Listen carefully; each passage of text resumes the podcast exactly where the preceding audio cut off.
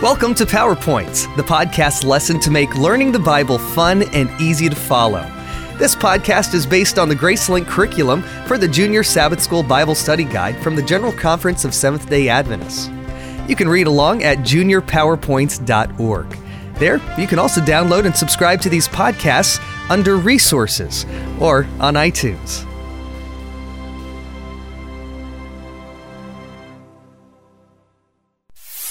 Guarding the Gates. Imagine what John the Baptist might have said to share the reason for his simple lifestyle with someone your age. John the Baptist stood beside the Jordan River. It was evening, and the people who had been around him all day were finally on their way home.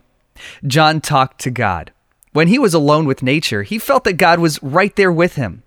Slowly, John realized that he and God were not alone. The young man who had asked him such thoughtful questions a few days ago had hung back from the crowd and was waiting patiently to catch John's attention. John looked up and smiled, inviting the young man to come closer. I want to know why you live so simply, the young man stated. There is no easy answer, John replied thoughtfully. I was dedicated to God for a special purpose before my birth. I am not just trying to be different, I'm obeying God's call and purpose for my life. Each person must talk with God about their own life, John began. But there is an important principle to use in making decisions about how you will live and how you will worship God.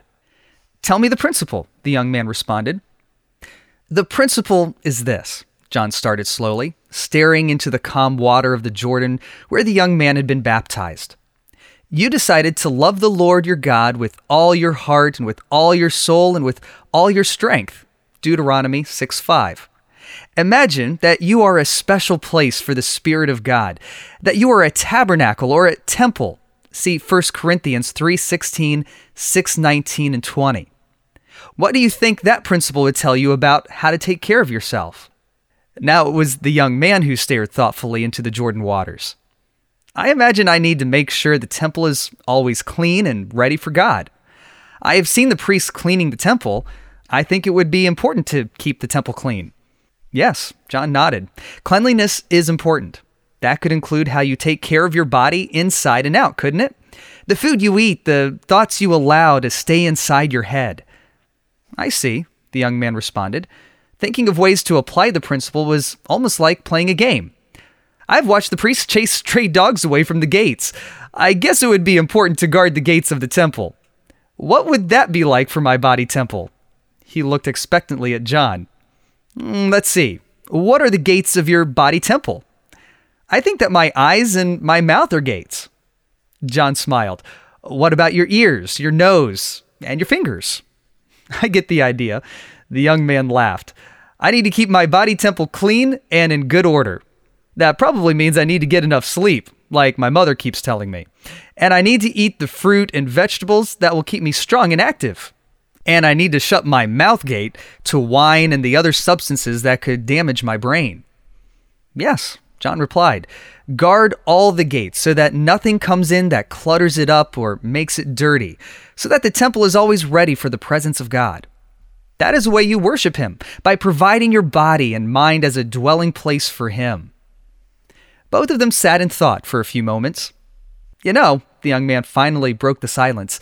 Keeping my body and mind as a temple for God makes me the best person I can be. Exactly, John smiled broadly. If you dedicate your entire self to God and then ask Him to always live in you, you will know to make the choices that He would have you make for your own lifestyle. When you have a choice to make, you can just think about your body temple and its gates.